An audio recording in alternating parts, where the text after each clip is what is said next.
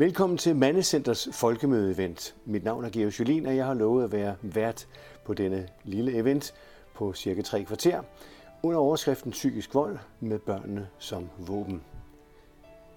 Mandecentret har valgt at bruge deres taltid på dette års folkemøde til at tale om hvem og hvad definerer, hvad der er barnets tag. Om vores system er indrettet til at hjælpe familierne, eller forværre det en i forvejen betændt og ubærlig situation. Hvad er psykisk vold i samværssager? Velkommen til. Jeg hedder Vinnie Alim og er fra Møderhjelmen, som sagt. Øh, jeg arbejder med politik, ligesom Michael her, på det voldsfaglige område. Øhm, og så har vi jo en hel masse indsatser for gravide og børnefamilier, som du sikkert spørger mig om lige om lidt, hvad det er for nogle, øh, som jeg også er ansvarlig for. Og Michael Panduro, du er chef for Mandcenters voldsfaglighed. Fortæl lidt om det. I min dagligdag, så, så agerer jeg i vores arbejde på Fyn i forhold til de mænd, der er kommet her. Jeg øh, har været i Mandcenter regi siden august 15. Og i den rejse, vi har været siden der, der har vi oplevet, at flere og flere af de henvendelser, vi får, var mænd, som udover deres almindelige krise også kunne få, begynde stille og roligt få et sprog for det at være voldsudsat. Og det har vi sådan blevet klogere og klogere på, og det er vi der, vi er havnet nu, og det er det, jeg sådan lidt står i spidsen for at se, hvordan kan vi agere i det som mandescenter i forhold til det voldsovlige. Så vi har to partnere her i dag, kan man sige, med de samarbejder, i hvert fald her på scenen, kan man sige, at vi finder ud af senere, hvor meget samarbejde der er og kan blive mellem de her to forskellige centre. Og øhm, øh, først og fremmest vil jeg gerne sige tak til jer, der er kommet i dag. Vi forsøger at få det her ud på internettet, på, på, mandesidens, øh, på øh, Mandecenters hjemmeside, via både øh, lyd og tv senere på aftenen. Men øh, I skal være velkommen til at komme med spørgsmål lidt senere. Første omgang har vi en overskrift, en introduktion til mandecentret og møderhjælpen samt problematikkerne. Fordi problematikkerne er jo faktisk det, vi er for. Jeg vil meget gerne høre, hvem I er og hvad jeres arbejde består i. Ikke som personer, men hvem er møderhjælpen i det her sammenhæng? Møderhjælpen er en social humanitær organisation, som er sat i verden for at hjælpe gravide og børnefamilier. Det gør vi ved socialfaglig rådgivning i vores landsdækkende rådgivning Holdepunkt. Vi gør det med frivillige aktiviteter rundt omkring i hele landet. Måske har nogle af jer også set vores øh, genbrugsbutikker med børnetøj ude i, i bybilledet. Øhm, og så har vi et ekstra formål, som er at tale børnefamiliernes sag, og det er jo blandt andet det, vi gør lige nu. Øh, fortæller om, hvad det er for nogle udfordringer og behov, øh, de oplever, og prøve at komme med nogle gode bud på, hvordan vi kan løse dem.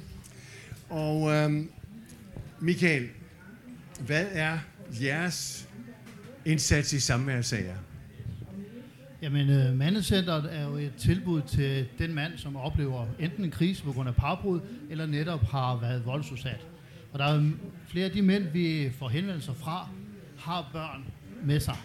Der er mange mænd, som øh, i tiderne, når vi har kigget tilbage, og der har været konflikt i hjemmet, så er der mange, som har henvendt sig til os, fordi de ikke havde et sted at være.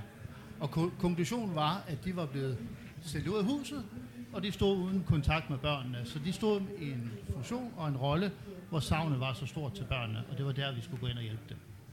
Godt. Uh, vi kommer meget ind på det uh, alt sammen lige om lidt, når vi går dybere ned i spørgsmålet. Men først så, hvis I slår op, det gør jeg ikke nødvendigvis, men det skal jeg nok gøre for jer, slår op på årsberetningen 2021, der er Kims kamp for samvær med sin datter beskrevet.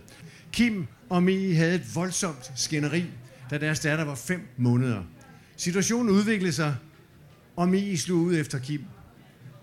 Han forsøgte at undgå slagene ved at holde hendes arme. De undskyldte bagefter begge over for hinanden, men kort efter sagde hun, at hun ville separeres. Hun gik til lægen med sine blå mærker på armen og fortalte, at hun havde været udsat for psykisk og fysisk vold. Efterfølgende politianmeldte de hinanden for vold. Kim var meget rystet over udviklingen, men det var, da han blev frataget muligheden for at se sin datter, at det blev for meget for Kim.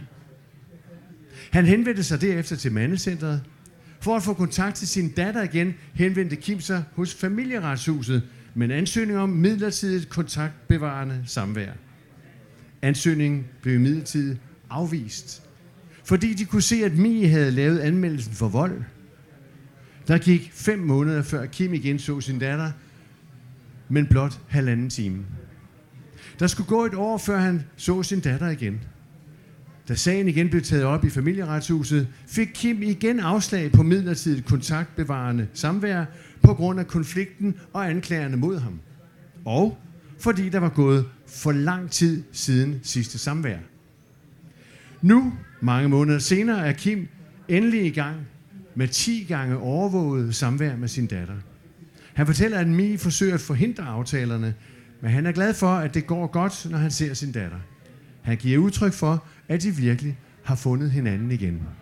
Så vidt den meget hudløs ærlige beretning fra en mand omkring hans opfattelse af, hvad der er der sket i retsmæssigt familieretshuset og i det hele taget med behandlingen af ventetider. Og efter denne beretning, så måske til virkeligheden. Lad os se nærmere på, hvad psykisk vold egentlig er. Lad os starte med dig, Vini. Hvad er psykisk vold? Psykisk vold er, er sådan en, øh, en teoretisk definition, kan man sige, hvor det er gentagende øh, og vedvarende.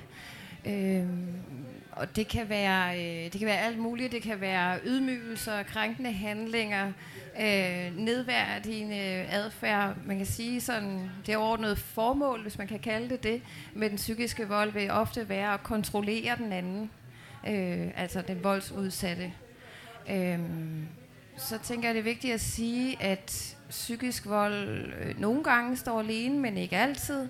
Og vi også skal huske de andre voldsformer. Altså den fysiske vold, som mange jo vil kende, det man kaldte hustruvold faktisk i gamle dage, ikke? Øh, eller husbetakler, som det stadig hedder i, øh, i straffeloven.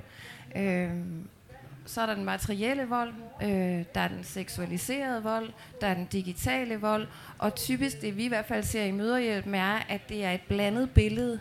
Øh, og det er faktisk også det, du beskriver med Kims historie, ikke? at mm. der er flere forskellige øh, voldsformer involveret. Og hvad siger du til, øh, til den beretning her? Er, er det psykisk vold? Altså, det er helt klart. Altså, vi var jo glade, dengang man ændrede første gang forståelsen af på den fysiske del, at det ikke var hustruvold, men det var ægtefællevold. For der, der begyndte man at åbne op for, at vold det kunne være tosidet op på den måde. Rejsen sådan hen imod, hvad psykisk vold har været, har jo været rigtig svær og også udfordrende, fordi hvad, hvad forstår man ved, hvad er psykisk vold? Og øh, vi er en del, begge aktører her, del af en, en overordnet organisation, der hedder Lev Vold, og det er egentlig dem, som har været med til at formulere definitionen på, hvad er psykisk vold. Og jeg har lige skrevet ned her, og det er lidt af de samme ting, du siger, men det er den, hvor vi har sådan skærpet ind i, hvad oplever vi kan være psykisk vold. Og der står følgende. Psykisk vold i nære relationer er gentagende handlinger, som nedgør, ydmyger, krænker, manipulerer, truer eller isolerer. Handlinger kan ske i effekt eller være planlagte og have til formål at kontrollere eller begrænse den voldsudsattes livsudfoldelse. Så det er psykisk vold. Er der mere og mere af det nu om dagen? Hvis vi bare går 15-20 år tilbage, der talte man ikke om det her. Hvad er det, der gør, at man taler så meget om det i dag? Altså, heldigvis så blev psykisk vold jo øh, øh, kriminaliseret. Øh, man kan blive straffet for psykisk vold, og det har man kunnet siden øh, foråret 2019. Øh, så det er jo i hvert fald en af tingene. Det skabte jo en masse opmærksomhed, som vi i hvert fald synes har været rigtig godt. Øh, jeg er ikke sikker på, at man kan sige, at der er mere psykisk vold. Jeg tror, at vi er blevet bedre til at tale om det øh, og til at oplyse om det. Og, øh, og det vi så måske mangler, er at få endnu mere fokus på øh, netop mændene, fædrene, øh, at psykisk vold er ikke kønsbestemt nødvendigvis. Øh, det kan komme til udtryk på forskellige måder, men, øh, men man er ikke fredet for vold, fordi man har et bestemt køn. Men, men er det ikke svært at definere, hvad der er dysfunktionelt og hvad der er strafbart? Hvordan gør man det? Jo, det er meget svært. Øh, og det har jeg heller ikke opskriften på. Men har, har politikerne det? Nej, har det tror det? jeg ikke. Det tror jeg heller ikke. Hvad siger du? Jamen, jeg kunne godt tænke mig også bare lige hoppe et skridt tilbage i forhold til det, du spurgte om, hvad er vores erfaringer? Fordi vi blev stillet det spørgsmål, eller det gjorde samfundet i 16, er der behov for midlertidigt bordophold for den voldsudsatte mand? Der var man kommet hen til 2016 for at stille det spørgsmål, er der det? Og jeg kan huske, når vi satte os sammen og skulle begynde selv at få et sprog for, hvad er vold, hvad er vores forståelse af vold. Det var der, vi også begyndte at sætte ord på det, både for os selv, men også de mænd, som vi jo havde set komme hos os, og hvor historierne var det her. Så, så allerede tilbage i 16, der begyndte vi i hvert fald i mandecenterregi at begynde at få et sprog for, hvad er voldsus, den voldsudsatte mand for en størrelse, og hvad er det, det han kan være udsat for. Men, Tak skal du have. Det var nede for salen, der blev sagt, at der skulle tales højere, og det bliver der så. Men, men hvis vi lige går bare det skridt tilbage, hvem er det, der skal vurdere? Er det mandecentret, møderhjælpen eller politiet? I hvilken, Der skal øh, vurdere, hvad der er psykisk vold og strafbart. Jamen, man kan sige, i forhold Er til det en den, gråzone, vi er ude i? om det er hvad, siger Er du? det en gråzone, vi er ude i? Jamen alt, der handler om følelser, er jo svært at definere, for det der kan du ikke sætte en, en pejline og sige, sådan er det. Det der var en, øh, essensen af at lave den, øh, lov, den strafbare voldsdel, handlede jo om, at man ikke bare helt kvitter og frit kunne sige, kunne gøre en masse, som kunne have nogle konsekvenser. Vores erfaring er, at det stadig er svært i forhold til politiet, det er, at hvad, hvornår er det strafbart? Når vi kigger på de statistikker, der er i forhold til, hvor mange domme, der er kommet, så hænger de ofte sammen med også den fysiske vold, og så bliver det understøttet med det psykiske. Men hvis nu vi går tilbage til Kims historie her før, er det psykisk vold, der foregår fra hvem? Familieretshuset siger, hov, der er sket noget, det går ikke, du må ikke se dit barn. Hvor ligger volden? På hvis side? Altså, nu kender jeg jo ikke Kims historie sådan helt til bunds. Øhm, jeg vil svare ligesom Michael. Altså, jeg er ikke i tvivl om, at der er psykisk vold involveret i det forhold. Det lyder som et usundt forhold. Øhm, om, det, om volden har gået begge veje, pas, det ved jeg ikke. Øhm, at familieretshuset udøver psykisk vold, det, det tænker jeg ikke. Men jeg tænker, at man, der er nogle strukturer, som øh, i hvert fald ikke kommer Kim til gavn. Og jeg vil bare lige meget vigtige ting, som jeg også håber, vi kommer ind på, øh, det er jo ventetiden. Og det er jo Præcis. også en del af Kims historie, ikke? Og Og det og vil- det kan være med til at forværre det. For det- det er jo mennesker i krise, og det synes jeg, vi skal huske. Og det kan vel også opfattes af Kim som psykisk vold den anden vej, fra familieretshuset. Det kan det godt. Øhm, det, ja.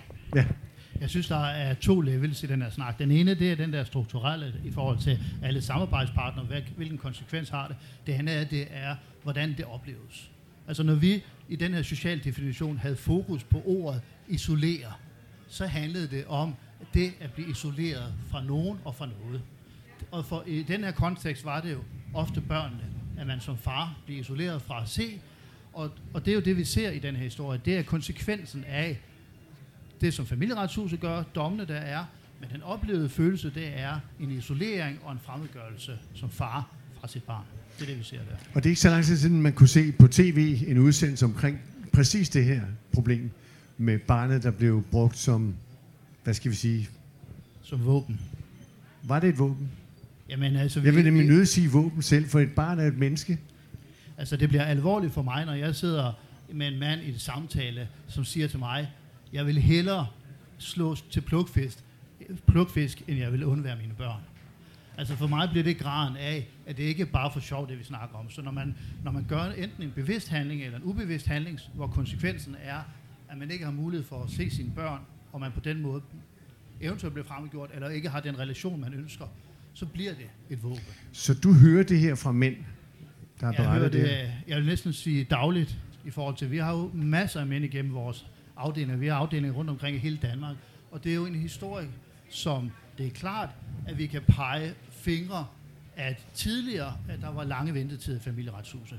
Det kan vi se, at, at det har de fået styr på, og der er ikke den her lange ventetid, så det er ikke det, som står i vejen for det her. Vi oplever en sagsgang, hvor det er meget bedre, men vi er stadigvæk ved at arbejde i et, man, et mindset, i en forståelse af, at mor og far er lige så vigtige for børnene. Men Michael, nu siger du ikke så lange ventetider mere. Hvordan definerer man en lang ventetid for en far, en mor og et barn? Det, det handler jo om dage, om uger, men vi er stadigvæk oppe på måneder. Altså, vi har, havde jo øh, oplevelser, og det er way back, og det er vigtigt for mig at sige, at vi oplever en bedring nu. Så det er ikke... Det er ikke Men gør, pointe er gør ikke- børnene og fædrene og mødrene også det? Ja, lige så stille gør de. Oplever de, at, at der er en forståelse. Så, så det er også et eller andet med at både skubbe til vores egen forståelse, mændenes forståelse, og også samfundets forståelse af, hvad er det, der er på spil, hvordan hjælper vi hinanden ind i det her, så vi sikrer, at mindsetet er, at der er betydning, at det er vigtigt med både mor og far i en relation til børnene. Nu kommer du fra mandecenter, du kommer fra møderhjælpen, Og I har jo begge kontakt også med familieretshuset. Hvordan arbejder I sammen? Jeg kan godt starte. Altså, man kan sige sådan helt overordnet, så på et tidspunkt, så i forhold til den her voldsudsathed, var man jo optaget af, at vide, om der ikke er både mænd og kvinder, der er voldsudsatte. Og derfor, hvad hedder det, lavede, stiftede man Leven Vold som en organisation, hvor både Møderhjælpen og vi sidder, og nogle andre organisationer. Og det handlede for at sikre, at tilbuddet til den voldsudsatte var, at vi kom hele vejen rundt til både børn, til voksne og til eller mænd og kvinder. Så det, på den store linje, så er det der, vi arbejder sammen. Det nikker du til. Hvordan oplever du samarbejdet? Jeg oplever det som et godt samarbejde. Øh, men, og, men rent konkret, hvordan, hvordan samarbejder I? Hvad taler I om? Jamen, vi taler jo øh, øh, blandt andet om, øh, om noget af den oplysning, der stadigvæk mangler. Øh, Liv uden vold er jo sat i verden også for at producere viden øh, og formidle den viden, der er. Hvor mange bliver udsat for vold, hvilke voldsformer, alle de her ting. Øh, så det er i hvert fald et helt øh, konkret eksempel på, hvordan vi forsøger at samarbejde i en, i en fælles tredje organisation, sådan set.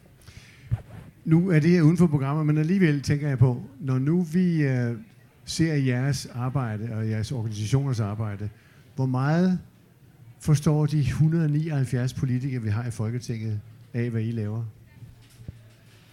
Altså nu øh, er der jo en voldshandlingsplan lige på trapperne. I næste uge har Trine Bremsen øh, meddelt, at den kommer.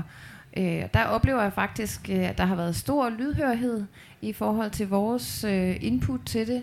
Øh, jeg synes, vi er blevet inviteret godt ind, og der er blevet spurgt ind, og i øvrigt også af de andre øh, politikere og partier. Øh, det er klart, at øh, når man har en sag, som man brænder rigtig meget for, så ønsker man sig altid mere. Øh, men jeg synes ikke, jeg kan tillade mig at pege fingre lige det her. Hvad siger du, Michael? Jamen man kan sige, i forhold til vores rejse, så har den jo været noget kortere i forhold til det at have fokus på manden som den voldsudsatte.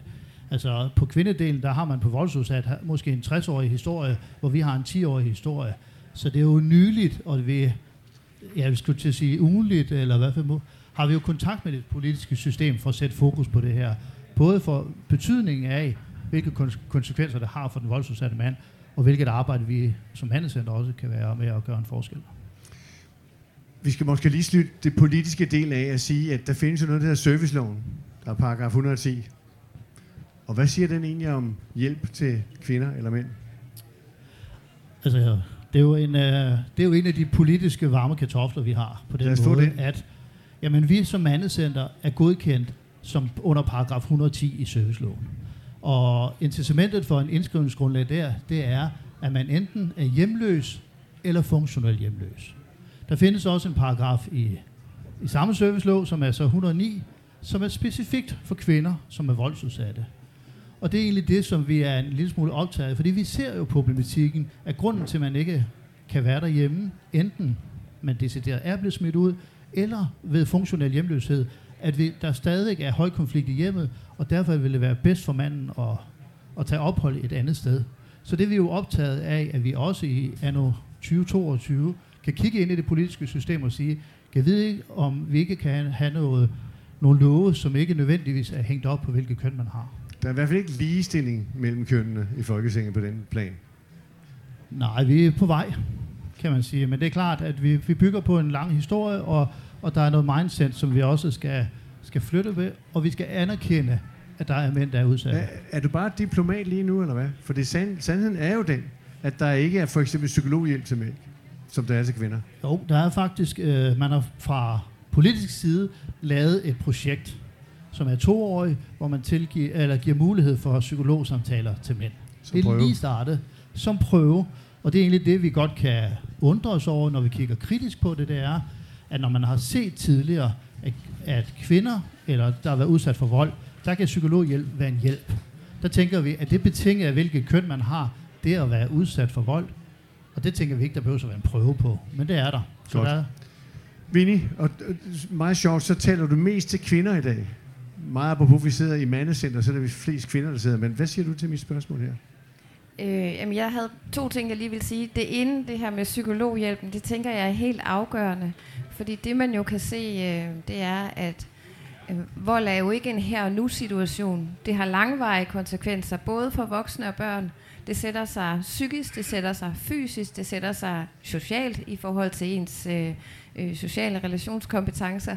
Øhm, så det med psykologhjælp er virkelig, virkelig vigtigt, uanset om man er, er voksen eller barn. Øhm, og så den anden ting, jeg vil sige i forhold til det her med øh, det, vi kunne kalde den manglende ligestilling i forhold til retten til at tage på krisecenter. Øhm, jeg ser nogle positive takter lige nu. Nu har vi lige, om lidt har vi fædrebarsel, øremærket øh, øh, barselsuger til mændene. Det tænker jeg faktisk er et rigtig vigtigt skridt, øh, fordi det er også der, at fædrene får den helt tidlige, vigtige tilknytning til deres børn. Øh, så både sådan i forhold til den enkelte mand faktisk, hvis der skulle øh, komme nogle konflikter senere hen, øh, men også på politisk niveau ser jeg i hvert fald nogle rigtig gode takter i, at der er fokus på fædrene nu. Øh, Øh, og det tænker jeg også er nødvendigt, fordi noget af det vi jo også ved er, at øh, når mænd er i krise, øh, så kommer de i en øh, statistisk set i en alvorligere krise end kvinder. Øh, der er flere mænd på toppen, men der er også flere mænd i bunden, kan man sige, sådan lidt karikeret. Øh, så der er, jeg vil bare bakke op om det her fokus, øh, eller behovet for fokus på mændene. Så I arbejder rigtig godt sammen omkring de emner der, kan jeg forstå.